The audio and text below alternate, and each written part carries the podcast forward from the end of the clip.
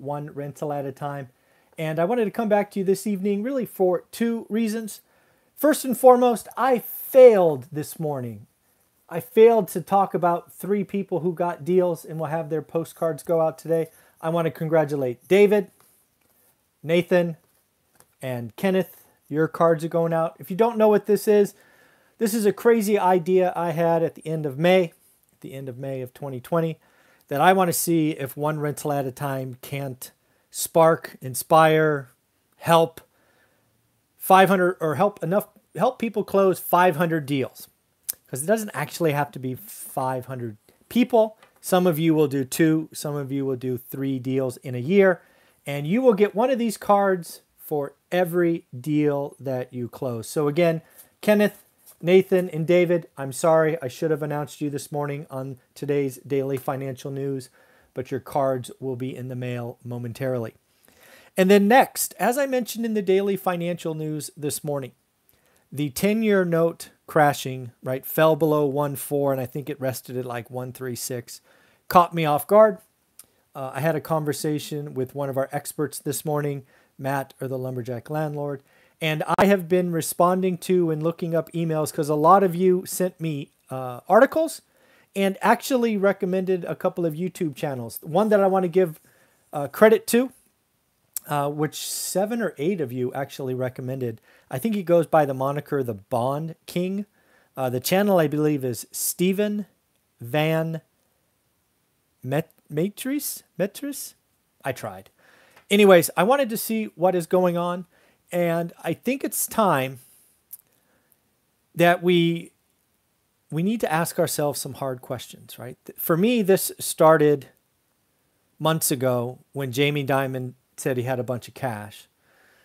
And that's not the first time I have heard that. I have folks in my network that are kind of that direction. And, you know, when we're thinking about inflation, and I talked about this when Jamie Dimon talked about having $500 billion, and I think we interviewed Greg Dickerson about this. I bet you it was 6 weeks ago. And it's like, hey, Jamie's no idiot. He'll give up 1, 2, 3% of inflation, which is transitory, because what he sees coming could be a 20, 30, or 40% fall. So Jamie's willing to lose in the short term to pick up the gold bricks and diamonds and platinum later. I think all of us need to realize that, you know what? Our economy might surprise to the downside.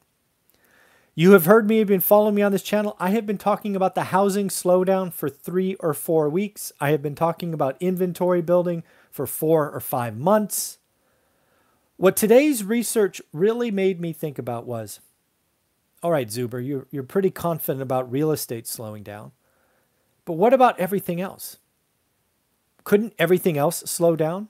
Think about cars for a minute, just for example. New cars have become scarce because of chip shortages.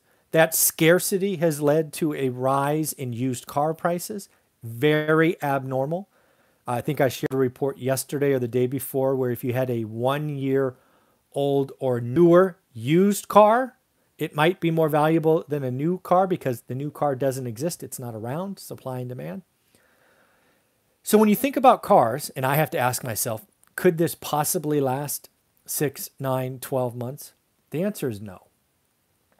Car manufacturers are going to figure it out, right? Chips won't be scarce forever, right? I talked about this morning, I think it was Japan automakers saying, hey, it might go till the end of the year, maybe Q1, but it will end.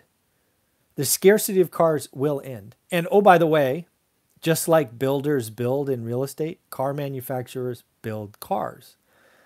So while they are soaking up record profits today, who's to say that they don't crank up all the assembly lines early next year, and by the summer, so 12 short months from now, they have record inventory and lots or cars for days.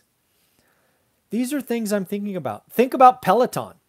How many of you may have bought a Peloton in the last year because your gyms were closed? How many of those Pelotons are now turning into clothes hangers? These are all things I'm thinking about. There's a lot of things that are in shorter supply than they should be. Even if demand stays flat because there's less supply, it appears that demand is higher. There is pricing power today by the manufacturers, but it won't always be there. So I'm really starting to think about the future, right? What happens if the economy surprises for the downside? Again, to relate my thoughts on real estate to what I see potential in the economy is as such. I've said that housing is going to slow down. Inventory is going to build, price drops, yada, yada, yada. The other thing I have started to say is the 2021 real estate appreciation. The nation will be positive for 2021, probably 7 or 8%. But most of that is already done. Most of the appreciation in 2021 will be in the first half. I think the second half is pretty flat. Maybe up one, maybe down one, but basically flat. So why can't that be the same in other areas? The one area that I still need to jive with this conversation, and based on all of my research, I didn't hear anybody talk about this, is wages. One of those rules or tenets or things that were beaten into me in school when I was getting my econ degree is wages are sticky. As I was a hiring manager, as I was giving raises, you don't go into a conversation and go, I got to whack your pay, $2 because you're no good.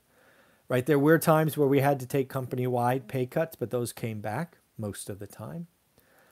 So the one thing that I need to reconcile is wage inflation. I think there is a very good chance that the inflation we are seeing in commodities and whatnot could be transitory, meaning 4 to 6, 7 more months. But I don't know about wages. Wages, the employee has some power. And if wages are stickier than some people are thinking, I don't think there's enough. I think there's a lot of people today that are talking about, hey, the U.S. economy is in trouble, recession ahead, the stimulus is wearing off. All could be very true. But if we have wage inflation, that will trickle to other things. So this is very interesting times. That 10-year drop today from whatever it was, 146 to 135 or whatever it was, is pretty interesting. We will see what happens tomorrow. Tomorrow, I've been talking about since Sunday, is the Fed meeting minutes. Where are they? Are they sticking to it's transitory? Unemployment's not picking up as fast as we'd like.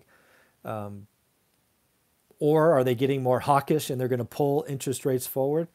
It's going to be very interesting to see. I'll say it right here. It'll be interesting to see if the 10-year holds below 1.4 tomorrow. Right? We just came off a 3-day weekend.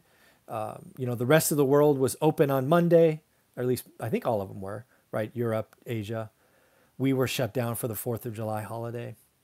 Maybe this was just a catch-up. The other thing that Matt and I talked about is, with Germany at negative rates, Japan with negative rates, and other countries, maybe they are just moving to the dollar. Maybe they're going to treasuries and they're the, the monsters, because again, 1.3 is better than negative 0.25, negative 0.33.